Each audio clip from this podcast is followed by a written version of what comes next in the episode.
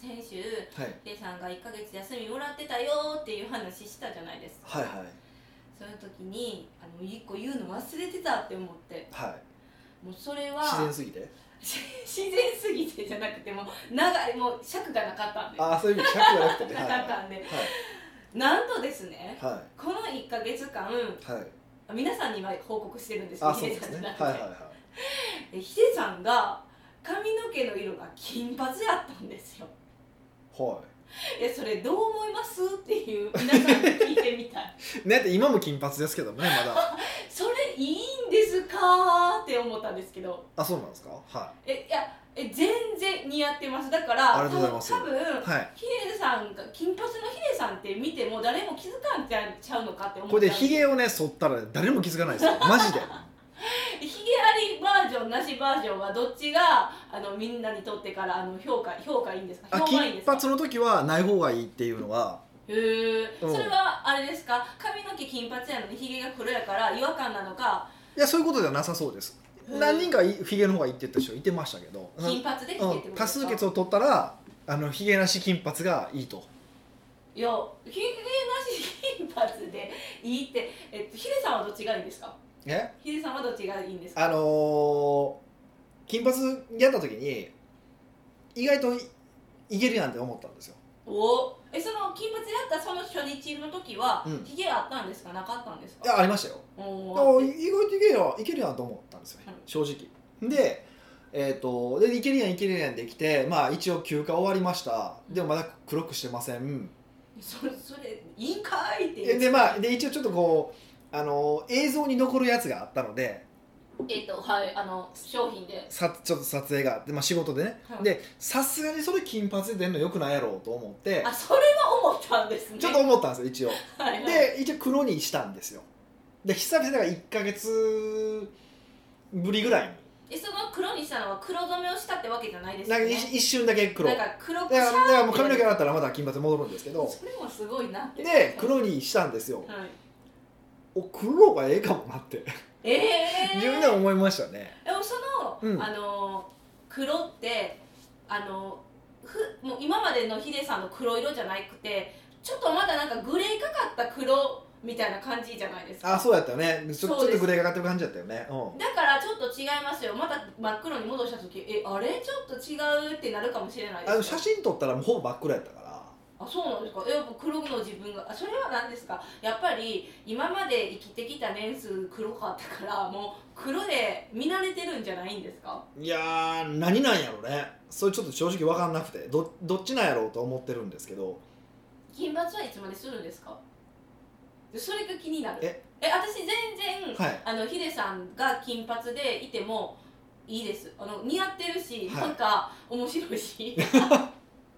いいんですけどなんかけじめがあるんですいやもういっぱい聞きたいえいやなじなんでまず金髪にしようかと思ったのか順番に行きましょうか、はい、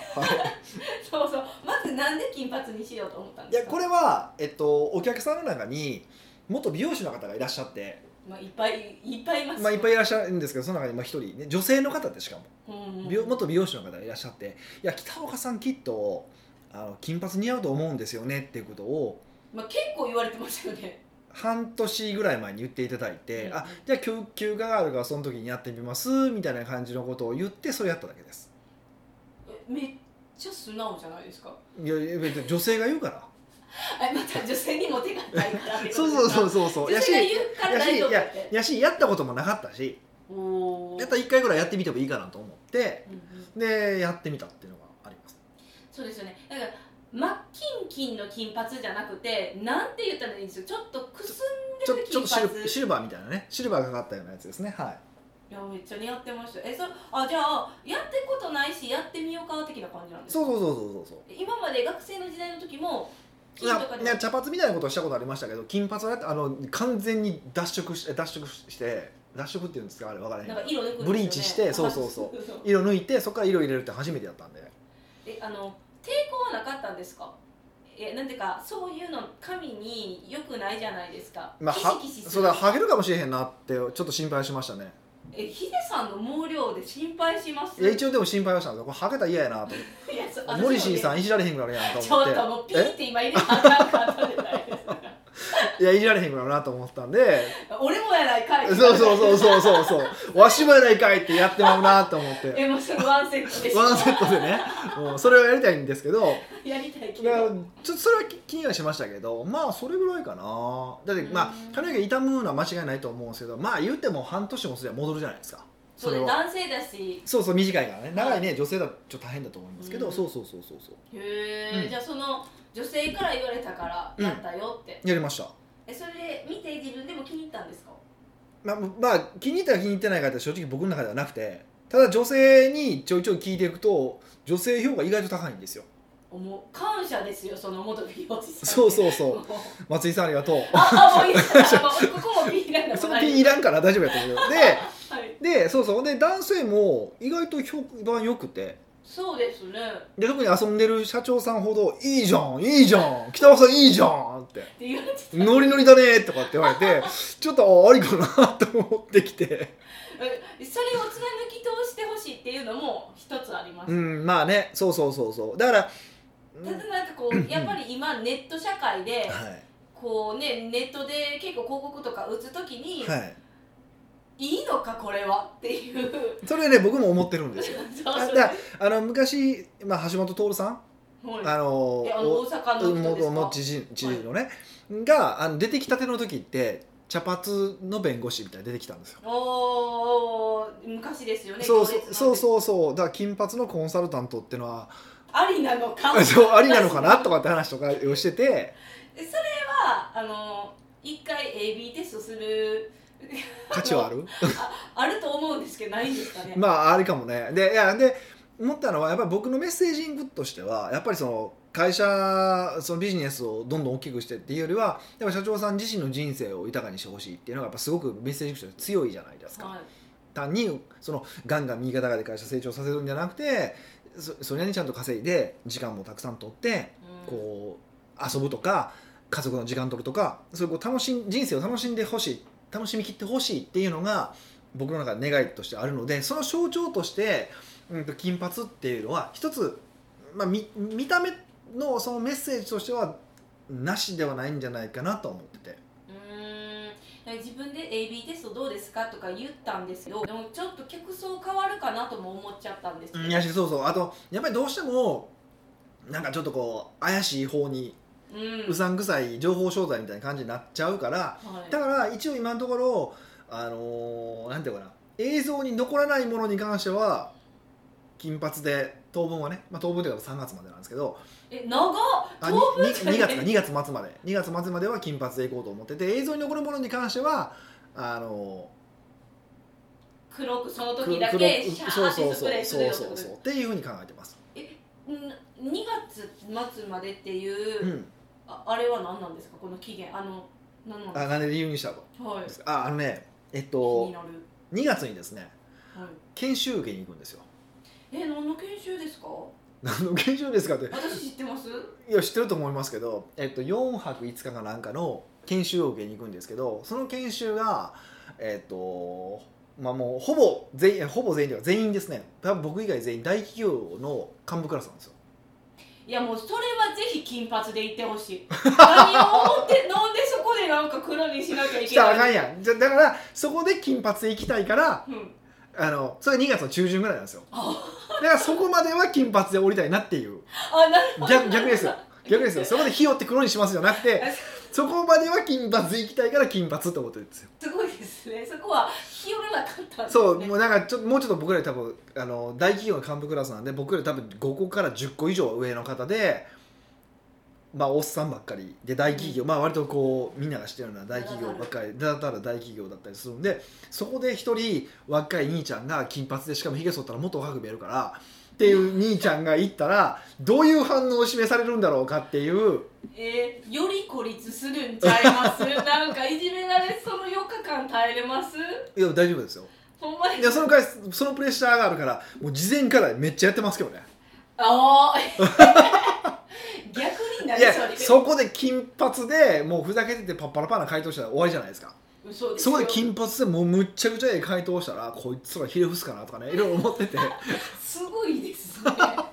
そういうモチベーションになってるんでまあ2月の末まではと思ってるんですよああんそうだったんですはね、いはいはいあれを気にしたんかなって思いましたあの伸びてきたらここあなんか毛先だけ黒くなって金髪ってなるじゃないですか猫ね猫がね猫がはいはいはいもうなってきてますけどねねだいぶななってきてうるんだいぶなってきてますよまあうんそのそれは髪型の性質によるかなあそうあなんのですね全然そう黒くなってもかっこいいようなうんやつもプあリンプリンやプリンそうあえてそのプリンにするような髪型もあるしへえそれやしまあ何しろもう一回染め直せばいいだけの話だからうーんえその後に黒にするっていうのじゃなくてまた色変えるっていう選択肢もありますよねありえるるあなブルーとかにするとかでしょそうそうそそうれはそれで面白いかなと思ってるんですけどもうえどこ行った瞑想しとるんかってなるみたいな髪の毛の瞑想が始まったんですねそうただもう面倒くさいのがやっぱファッションがはいあ気にするんですかちょっと違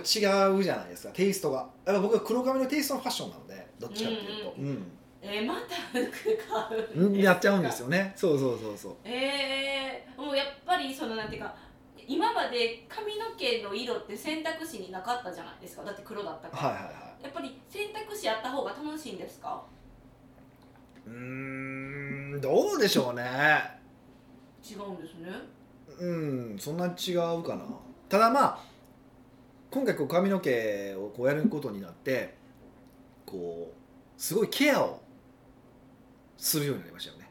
なの髪の毛のケアですかそうそうそうそうやっぱ痛むじゃないですか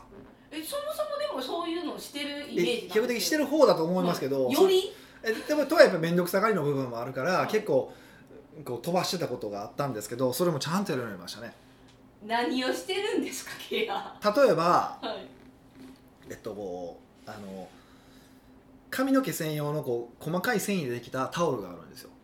でバスタオルでこうゴシゴシこすると髪の毛傷むんですよ摩擦で、へーだからこうお風呂上がったらそれでこうくるってつ包んで頭にタオルタオルを巻いてそれでじタオルドライをするとえもうなんかちょっとお姉みたいなそうそうそうそうそう女の子みたいになってるんですよであれで一応あのなんかタオルでできたこう帽子みたいなのがあるそれも買買ってみたんですけどえ それ使ってるんうでんすそかうそうそうちょっとめっちゃ見た目なんか情けないですけどえちょっと見たい ですねでそれつけてちゃんと顔ある程度タオルドライする、でえー、とトリートメントそう洗い流さないトリートメントをしでちゃんと乾かしてから寝る今まで乾かさないでも待ってそのまま寝てたんですよ割と、ええまあまあ男性あるあるですそうそようねそうそうそうっていうのも乾かしてから寝るっていうところまでが習慣になってきましたね習慣になっちゃったんええええええですけど、1か月以上その感じそうそうそうあとあのちゃんと風呂入お風呂入るたびに毎日トリートメントするようになりましたねへええそれでやっぱり髪の毛のあのなんていうんですか質変わったんですかわかんないですだって傷んでからやってる話だからああやっぱり傷んだのは分かったんですか髪の毛がうーんそ今んまでなのそんなわかんないですけど少なくともスタイリングのしやすさは変わりましたねえどっちが良くなったんですあかのね傷んでからの方がやりやすくなりましたえそれは何ですかあのパーマっ気がよく似てや柔らか柔らかくなったから割とこう思ったような形になりやすくなりましたねえ柔らかくなったんですよ私染めたらキシキシするイメージなあんでキシキシはしますけどこ腰がなくなるというかへえ、やりにくくなったんかな僕はねどっちかというとやりやすくなったんですよねあじゃあもうこれはあの黒に戻されへんないやいやそで、まあ、まあいつかは戻しますけど、まあ、とりあえずその2月の末まではなんか、まあ、逆に言うとブリーチしてからいろんな色に変えれるからはいちょっと遊んだろうかなと思ってるんですよちょっと真っ白にもしてほしいっていう意味で真っ白でしょわかる、はい、えわかるん押でしすたいんですよ真っ白押したいんですよマジで玉置浩二みたいなやつそうですそうよ超かっこいいですよねそうですそうでちょすそうですちょっとさ白髪のあの一回シミュレーションもしようかな と思って趣味白髪シミュレーションですねそうそうそうそうなんかそうダンディーなおじさんはって感じになるじゃないですか割とねあのひげ剃って金髪にすると、ほんまあ、20代後半って言われるんですよ、いやなんかわかる気がしうんまうす、んうんうんなんかげそうそうそうそ うそう四43にもなって20代後半って言われて喜んでるのもちょっとどうかと思うんですけどいや若く見られてると いうちょっとどうかと思うんですけどでもでも見られるんですよねうん、うんそれはなんかありますよねえ金髪になった自分でなんか変わりましたかなんていうかなんだろう今までやっぱ黒髪の自分とイメージ変わったらなんか行動も変わりそうじゃないですかあそういうのはないかなあないんですねうんうーんまあ金髪にしてじゃあ良かったなって思ったことはどんなんですかモテたうんモもテたモテないんですよねえ何こ のここへモテないんですかどないなってるんでしょうねいうモテるためにあったのにモテないってそうなんですよモテないんですよどないなったんねんっていうでねも女性からの評判良かったって言ってたじゃないですかそれで、まあ、それは知り合いの女性じゃないですかだから第一その知らない女性がこの金髪のこのおっさんを見てどう思うのかうーんっていうのは分かんないでしょ、わからないですねそうそうそうそうまあじゃあいろんな色をやってほしいなっていう、そうなんですよ、うん、で次皆さんどんな色になるか交互期待です、ねまあ、そもそもそのもともと今の金髪みんな知らんけどねえそれは載せないんですかネットにえ載せないで すねあじゃまあ一部セミナーに来てくださってる方はあ、はい、見れるよってあの見れるようになりますけどはいだからもうぜひもう今売り込んでるセミナーないけどセミナー来てねっていう ないかーいってうん、あんまりね、そんな表立ってやるそういう予定はないですけど、はい、そうですね。はい。北岡秀樹の奥越えポッドキャスト奥越えポッドキャストは仕事だけじゃない人生を味わい尽くしたい社長を応援します改めまして北岡です。ミカですはい、今回のご質問今回は、うんニックネームチョコレートケーキ大好きさんからのご質問ですは。なるほど。こんにちはいつも勉強させていただいてますありがとうございます。今回北岡さんにお聞きしたいのは、うん、関東と関西のビジネスの違いですうん、北岡さんは関西を拠点に関東のお客さんもお持ちですが、うん、関東と関西で仕事の仕方お客さんの質営業方法北岡さんのスタイルやスタンスなどは変わりますか、うん、また北岡さんはどっちがビジネスをしやすいですか、たまに関西の人は値下げ交渉をしてくるが関東の人は何も言わずに買わないみたいなことを聞きますうん、うん、私は関東なので関西の事情やそれに合わせた使い方などあれば教えてくださいなるほどね。関西と関東のビジネスの違いやなんかざっくりというとですよ、なんか例えばっ、ぱりあるんですねうーんとね、うーん、これそうそうこれあるっていうのはちょっと違う気もするんですけど、はいでもざっくりと言うとですよ例えば請求書を送った後に「これいくらなんの?」っていういう謎の交渉電話かけるいまだにいるんですかそれ絶対関西じゃないですか関西なんですけ言わどなくてもわかるみんながなんですけどそういうのもあるしはいあと例えば名古屋で行くとやっぱ名古屋の人っていうのは受け入れるけど外の人はなかなか受け入れないとか名古屋がそうただ受け入れるとすごくこウェルカムうウェルカムみたいな感じだとかっていうその地域性っていうのをことさら強調されることはあるんですけどうーんでやっぱそういう時期もあったと思うんですけどはいもう今そんなにないですよね少なくとも大都市圏に関してはないことはないですよもちろんないことはないけども昔ほどはないってこそとでんすかな昔言うほどはないと思うないですねだから僕自身ははいなんかうーんそこのスタンスを変えてどうのこうのってやったことはないないですね、へーうえんなんで昔ほどないんですか知らん均均質化してきてるんでしょうねその地域性っていうのはなくなってきてるってことでしょ多えあのネット社会が普及してからとか分まあネットだけじゃない、まあ、メディアは全部含めてですけどねへーでもやっぱり例えばいまだに沖縄は沖縄もそうですね結構排他的で沖縄の中で物を売り買いしたいと思ってるからで面白いんですけど沖縄だけえっと沖縄なんとかとか琉球なんとかって頭につくんですよファミリーマートも沖縄ファミリーマートだから琉球ファミリーマートだからななんかつくんですよへえ大体つけなければならないっていう法律じゃなくてないんですけどもうなんかそう本そう人たちが食べ地たい域性としてなんかそうみたいでうんだから結構全国のナショナルブランドあるけど大体沖縄とか琉球とかつきますね向こうは不思議とそうじゃなかったら入れさせてくれないなんかなかなか受け入れてもらえないっていう話をよくされますよねでもそれもまあどれ今もどれぐらいなのかよく分かんないですけどね、うーうんん、でもまあその昔はそうだったからそれが今や今まで脈々と続いてるって部分はあるんでしょうしあーだから割とそれはあるんですよだから全部その今のその大阪の、ね、請求書の件には関してもその名古屋のその受け入れてくれないっていうことに関してもやっぱりどっちかというとそういう昔のイメージっていうのがまことしやかに語られてるだけっていうふうに見見る方がまあいいんじゃないかなとは思いますけどねおー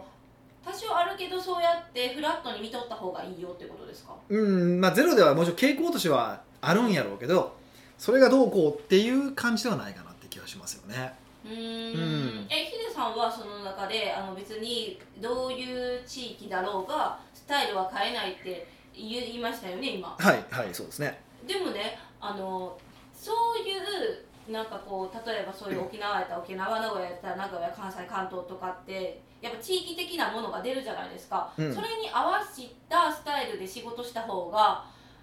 あなんか得な気がしたんですけどだから何回も言うけどその傾向があるっていう程度やからああそれをいちいちカスタマイズするほどの手間をかけてそれだけの売り上げが上がるんであればなるほどそそこそう費用対効果ってことそうそうそうやればいいと思うしまあそうですよねそれ一それが該当する人もいればそういうこと該当しない人もいますもんね地域の人そうだとそうそうそうそうそうもちろんそれはビジネスの仕方とかにもよると思うけどもうんううんんうんなんかそう考えた方がいいかなと思いますけどねカスタマイズしてる方があすごいって思いますけどやる本人からしたらすごい手間暇もかかりそうだなっていうのは思いますそうそうそれはありますよねでまああとどうんどっちにしたってやっぱりその地元びいきってあるじゃないですかありますねやっぱそうなっちゃいますもんねやっぱりそのそのか大阪関西で標準語喋ってるといけすかんやつやなってやっぱ言われがちやしまあまあまあ、まあ、そうそうでかあの関東東京で関西弁喋ったら怖いうさんくさいとか怖いとか言われるじゃないですか、言われますはい、でも一方でまあ僕なんかは結構割と関西このままでいくから関西弁でもうん不思議な僕ら関西弁バリバリのつもりなんですけどすごいあんま関西弁感じないですねっていう方もいれば関西弁バリバリですねっていう人もいててでえ何の違いなの分かんないですよ分かんないです同じセミナー見てそう感じるその2つってすごい分かれるんですけどああでもそれあれですよねセミナーとか前でこうみんなに向かって喋るときはヒデさんもそんなめちゃくちゃかり関西弁バリバリじゃなくて意識はしてますよねちょっと標準化何も意識してないですよあ意識してないんですたかでんがらまんがらにはならないじゃないですかああの敬語な ので敬語やからでんがらまんがらはならんからねいやまあ電話の漫画の最後でちょっとびびっくりしますけそどうそうそうそれはありますけどねあそそうですね敬語で喋るからちょっとそんなあのにそうそうそうそうあのでんがらマンガマンガラは出ないのでそこまで強くならないとは思うんですけどそそれでもやっぱりすごいあのイントネーションとかインド州関西弁ですねっていう方もいしいればそんなでもないですねっていう人もいてこれはもうようわかんないんですけどもううん関西の人が来たら関西弁やなとは思うと思うんですけどねまあどうなんでしょうねよくわかんないですね、うんえー、じゃあつまりもう仕事のしか仕方も営業方法まあ営業なんかしないと思うんですけどもスタイルスタンスも何も全く変わらない、うんどこでも同じ、そんなに変えないっていうのはありますねただまあ僕の場合は基本東京で仕事をして東京で読んで、えっとそこにこう来てもらうっていうスタンスを取ってるので、はい、うん、余計かもしれないですねああ別に東京でやってるけど東京の人だけが来てるわけじそゃないうそうおから客さんとしては大阪の方とかうんなんか名古屋の方とか、うん仙台の方とかいらっしゃるので、はい、うん、それは、えっと、チョコレートケーキ大好きさんがどんな職業かわからないんですけどどんな職業でも、やっぱりフラットにしてた方がいいんですか費用対先費用対効果って言ってたんいですやだからそれはもう本当どのスタンスですけどがですよね地域密着でやりたいのか全国に向けてビジネスをしたいのかあーそれはそれ戦で戦略次第じゃないですかおーそっか、うんじゃあそれは別に正解不正解もなく自分がどうしたいかっていうどうしたいのかとどうどれが儲かるのかっていうこととですよねその2つの掛け算ですよねあそこはやっぱり気にされるんです、うんそれしかないですよねじゃあねうんうんなんでヒデさんは東京でビジネスしてるんですかうーんやだっぱってうんはい今思ったんですよ、さっきも言ってる東京でやってもいろんな地域から来るじゃないですか、はいはいえヒデさんもともと大阪出身だから、いえ逆に大阪で集めていろんな地域の人来たる仕組みでもよくないですかって思ったんですようん、そうですね。えっとまあ理由はですねいろいろあるんですけどやっぱ一番の理由は、うん、と東京の方が遊ぶところが多いっていうところですかね。そんなにその不真面目な理由え絶対それ理由じゃないでしょ要はボケたもうねあのそこそこお金持ったら東京ってすごい楽しいんですよ。いやいで美味しいもんも東京になあ東京って美味しいもん集まるし。それはやっぱ都市やからですかいやいやいやそういうこと今最高の食材どこに集まるかって基本東京に集まるんですよ。ね、一番お金出す年だからだからカニとかも本当にすごいいいものはやっぱりそっちフグとかは全部いいものはと上物は東京に行くっていう話をしてました、えはい、っていうのはまあ嘘なんですけあどびっくりしたあそれをいや聞いやい当初からっていや今それ聞がそこうれがとしてていやそれが理由じゃないですよいやただまあやっぱ楽しいですよ東京いや絶対いや7割ぐらいあるじゃないですか今はね今は今はねであ今はねで当時はやっぱりそのなんていうのかなまあいろいろあったんですけど例えば同じ内容の、まあ、僕らだと講座とかセミナーとかするわけじゃないですかでこれ面白いんですけど、うん、と同じ内容のセミナーとかやったとして東京でやるのと大阪でやるのだと大体集客が倍違うんですよへえそれは倍東京の方が集まるってことですかそうねで住所見るでしょそう別に東京の人が多いわけでも関東の人が多いわけでもないんですよへえあのあのなんていうか時間にして東京に来るのと大阪に来るのとそんな時間の差ないだろうみたいな人が人がでも東京だったら来るんですけど大阪だったら来ないってなんかあるんですよなんで理由は分かんないですえみんなそうなんですかやっぱり東京の方が楽しいとかって思ってるんですかね いやなんないでしょうね分かんないですけど、まあ、東京の方が進んでる感じはあるかもしれませんけどねわざわざどっか行くなら大阪と東京どっち選ぶってなったら東京まあクソ大阪に行くぐらいだったら東京の方がいいだろやもうねそうんとな思ってないです大阪もいいところからえー、 それは、うんあの当時じゃないですかはい今もなんですかでやっぱり今もそれもその傾向はやっぱありますねでプラうス、はいまあ、例えば僕、まあ、私の場合はコンサルタントっていうその職業、まあ、その講座とかじゃなくてねーんはいコンサルタントっていう職業をしてると、まあ、一社一社との契約ってのもあるじゃないですかあもちろんはいあるじゃないですかで一社一社との契約になった時にやっぱり売り、あのー同じサービスを提供しても、あのーそうやな金額にするとそうですね3倍から5倍は違いますねビジネスによっては1桁違うっていうビジネスもありますけどそええっとそれは売り上げかっていう話ですかあの1個からの受注金額もそれは地域によって金額が違うってことですかというのは地方の都市の会社はからお金持ってないってことでしょうね多分 は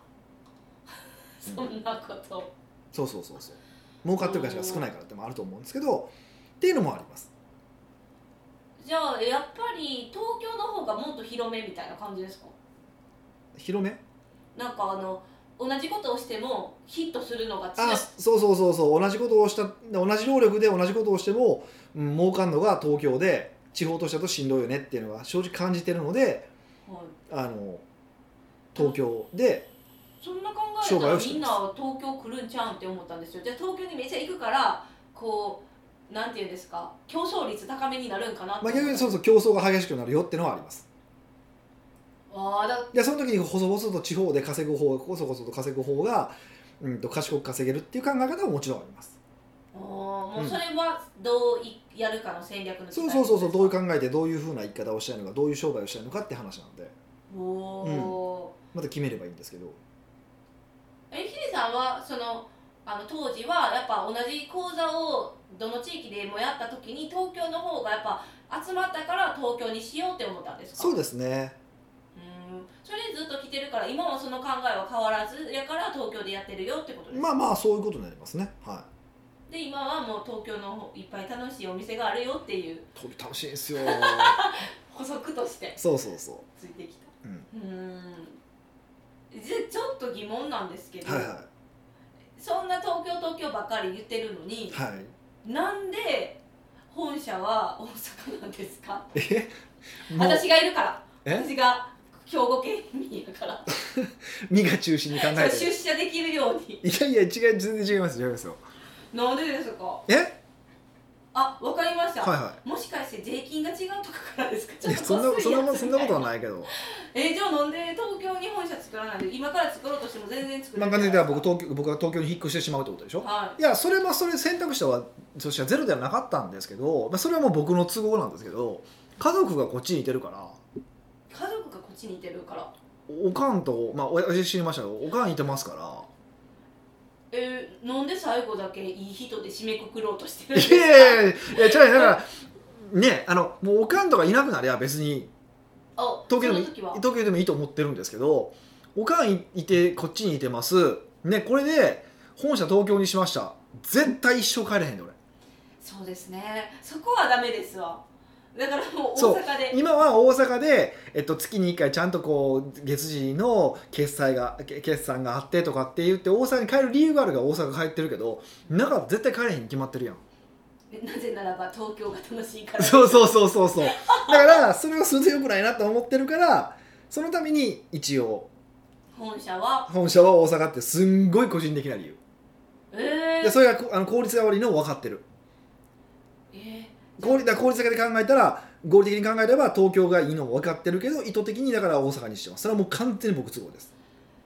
じゃあえ長い未来では、東京に移るかもしれないっていう可能性はあるんですかそれはおかんがいつ死ぬか次第ですよね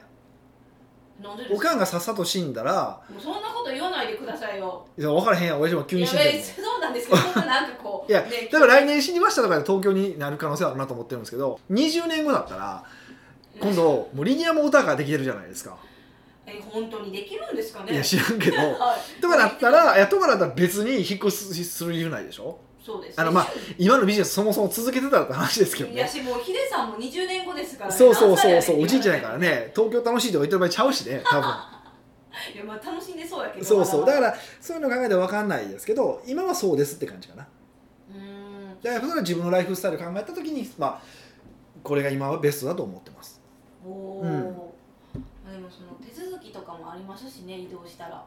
もうそれが大変まあそこはそんな大したことではないけども そうなんですね、まあなのでもうチョコレートケーキ大好きさんもどういうビジネス戦略でいきたいかによってから使い分けたらいいんじそゃうなだい地かなあって地域性っていうのは、まあ、あるとは思うしあったらあったでいいんだけど、まあ、それは基本地元有利ぐらいで思っといてうん、そんな差はないよっていうそんなに差があるって考えない方がなんか変に差があるって考えるからなんかいちいち変なことこねくり回して逆に難しくしてしまったりとかってあるので、ううーんん、奥越ポッドキャストではいろんなご質問をお待ちしております質問を採用された方には素敵なプレゼントを差し上げておりますので質問フォームよりお問い合わせください、はいじゃあ次回なんとまた大晦日そうなんですよ、はい大晦日に12月31日お届けしたいなと思っておりますのであおぜひ届けするんです、ね、お届けしますので、ぜひまた来週お会いしましょう。